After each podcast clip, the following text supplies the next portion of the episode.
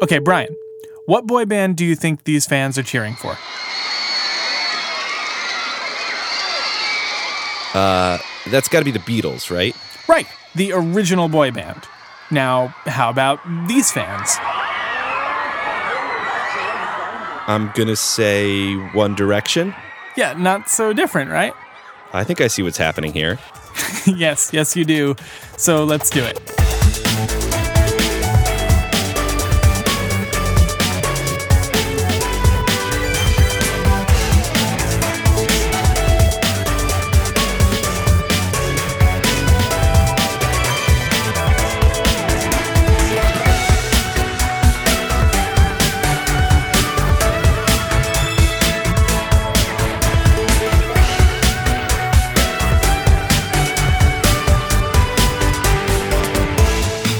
Hey, I'm Brian Barone, And I'm John Lagomarsino. You're listening to Tuner the show about songs you really like. and why you like them.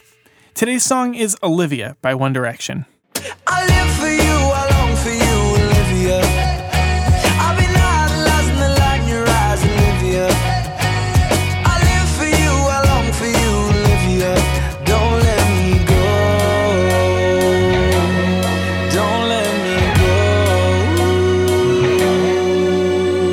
What Olivia makes me think of right away is just how much One Direction resembles the Beatles these days.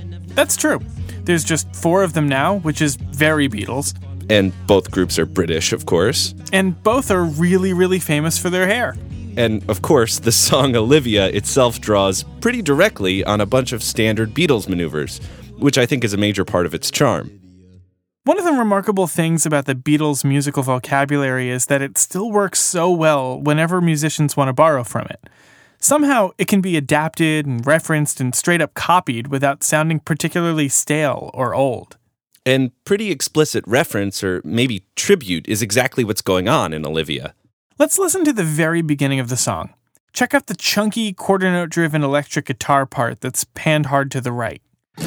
Remember the day we were giving up when you told me I didn't give you enough, and all of your friends were saying I'd be leaving you. And now let's listen to the iconic opening of the Beatles, Getting Better.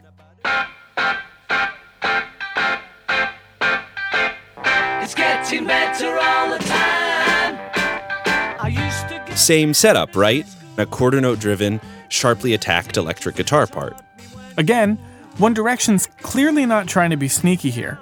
We're definitely supposed to hear the reference, and I think it's supposed to lend the song a timeless quality, which is one potential effect of drawing on a classic vocabulary in any of the arts. So, we've already mentioned the importance of quarter notes in that guitar figure, but let's also look at how they contribute to a Beatlesy groove in general. For today's purposes, we can think of a quarter note as the kind of note that measures out one beat. So each beat equals one quarter note, and each quarter note equals one beat. Since this song puts four beats in each measure, the quarter note works out really well. It's not always this neat, but in this case, we're lucky. One, two, three, four. One, two, three, four. We've talked a bunch before about a drum groove that's basically the standard background for most songs in the rock and roll tradition. It features the hi hat playing twice every beat and the kick and snare drum playing on alternating beats, with a pronounced accent on each snare. Both the quicker moving hi hat and the spaced out snare hits blur our focus on each individual beat a little bit. Instead, we live accent to accent, locking into what's called the backbeat. But a favorite trick of the Beatles, which One Direction borrows here, was to sometimes use a groove that weakens this effect a little, giving slightly more equal treatment to each beat. Practically speaking, that means one or a bunch of the instruments plays a part made up of persistent, clearly marked quarter notes. Like here, Eleanor Rigby picks up the rice in the church where a wedding has been. or here, Let's all get up and dance to a song that was a hit before your mother was or here. on the corner is a banker with a motor car. The little children laugh at him behind his back. Not surprisingly, this is exactly what we find in Olivia, too. Even the usually busy hi hat gets in on the quarter note action. Check it out. I live for you, I long for you, Olivia. I've been idolizing the light in your eyes, Olivia. drums, bass, and both electric guitars feature predominantly quarter note rhythms here in the chorus. You can still hear some backbeat accent on beats 2 and 4, but notice that this particular groove makes you want to bob your head on all four beats in each measure.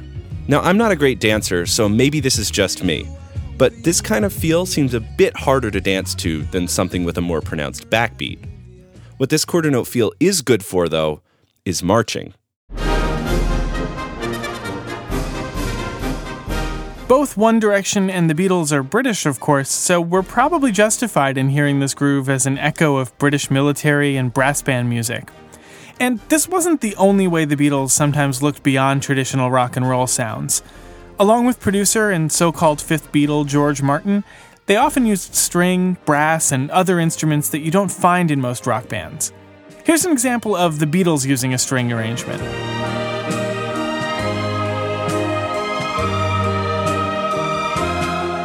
Now, compare that to the whole section that One Direction gives over to the strings, which itself is a pretty interesting thing to do in a pop song.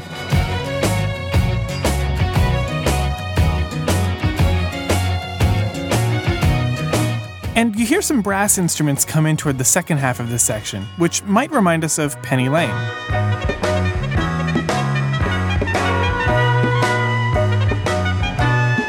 So clearly, there's a ton of Beatlesy stuff going on in Olivia.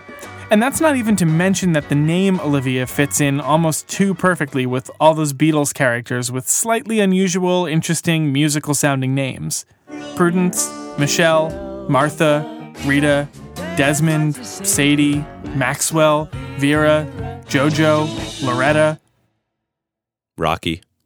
Rocky. But it turns out that the Beatles might not be the only source for quotation and reference in Olivia. Listen to this moment in the song's bridge, specifically the word imagination. Live in my imagination. Sounds an awful lot like Gene Wilder and Willy Wonka and the Chocolate Factory. In a world of pure imagination. We have no idea what that could mean, or even if it's intentional. Nope. But it's definitely there. Yep. And then there's the song's hook, which really stands out since the whole band stops playing so it can be sung out in the open. Oh, I love you, I love you, I love, I love, I love Olivia.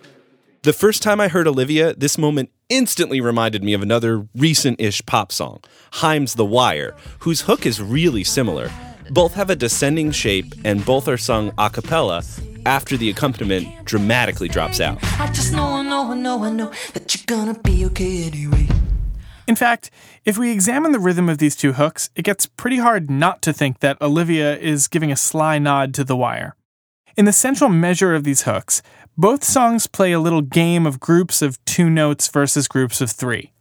In The Wire, the pattern goes two, two, two, three, three, which we'd count one, two, one, two, one, two, one, two, three, one, two, three. And here it is in the real thing.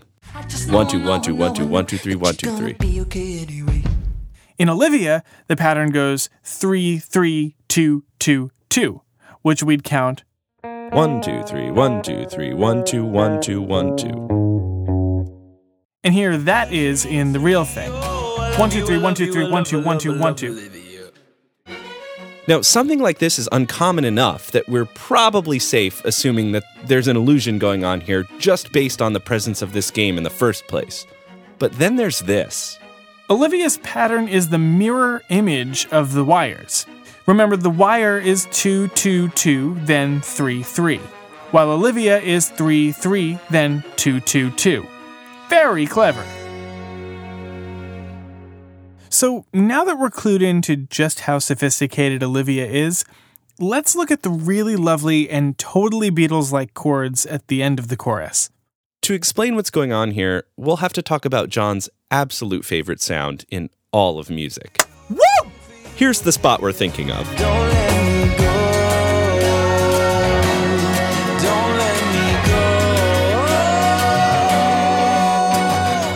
The first thing to note is the line played by the strings, which is what really gives the passage its character. It goes like this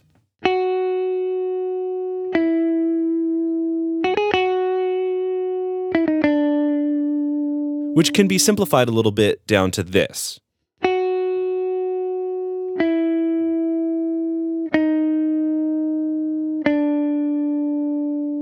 A line like this is called chromatic, which in this case means with extra color, since it uses some notes that don't properly belong in the key of the song. In European music theory, doing this has traditionally been heard to spice up or add color to music. The opposite of chromatic notes are diatonic notes, and they do belong in the key. This particular line alternates diatonic and chromatic. Diatonic, chromatic. Diatonic, chromatic. As you might imagine, anytime a bit of music features notes that go outside of a given key, the chords that go with those notes will also have to be from outside the key. We call these borrowed chords, since they're borrowed from some other key. Again, the passage we're listening to is going to alternate diatonic and borrowed chords, and you'll hear how the borrowed chords introduce a little extra tension and interest. Diatonic chord, borrowed chord. Diatonic chord, borrowed chord. The first one of those borrowed chords is one we introduced last week, the secondary dominant. And the second borrowed chord, the last one in the whole progression, is John's favorite thing. It's called a minor four chord. Yes. We could bore you with the explanation of that name and how this chord works and where it came from, but suffice it to say that Olivia is in a major key, and this chord is borrowed from its parallel minor key, and that chord happens to be a minor chord. So instead of getting super deep about that, I thought I could just play you all of my favorite minor four chords, and I think you'll hear right away why it's both the cheesiest and greatest sound in all of music. I don't belong here. Wake me up when September ends. We belong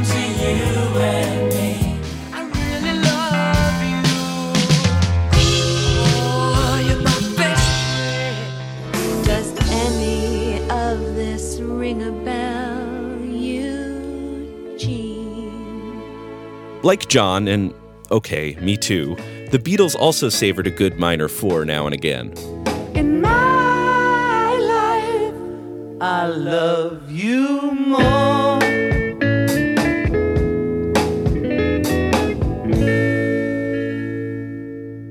So, what we're noticing about Olivia and One Direction is that there's some pretty sophisticated stuff going on here. You've got chromatic harmony with borrowed chords, polymetric craftiness, and what someone much, much nerdier than us might call intertextuality. It's the kind of stuff we might miss if we took a dismissive attitude toward a group that was formed on a TV singing show, which I think a lot of people do.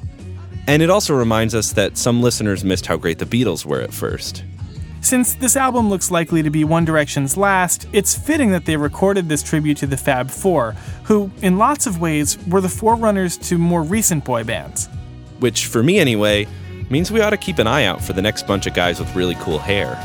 So, definitely not us.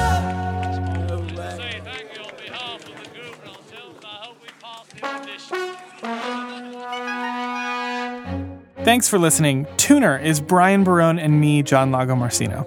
This week's song, Olivia, was performed by One Direction, who are Niall Horan, Liam Payne, Harry Styles, and Louis Tomlinson. It was written by Harry Styles, Julian Bunetta, and John Ryan. The song is on the album Made in the AM and was produced by John Ryan and Julian Bunetta. It was mastered by Tom Coyne. Special thanks this week to Caitlin Tiffany. If you like the show, you can visit us at our website, tuner.show, and follow us on Twitter at tunershow. And make sure to subscribe and tell your friends about the show. Just search for Tuner on iTunes or any other podcast app. And if you really, really like the show, we'd really appreciate it if you left a rating or a review on iTunes because that goes a long way. Thanks so much for listening. We'll be back in two weeks with another episode.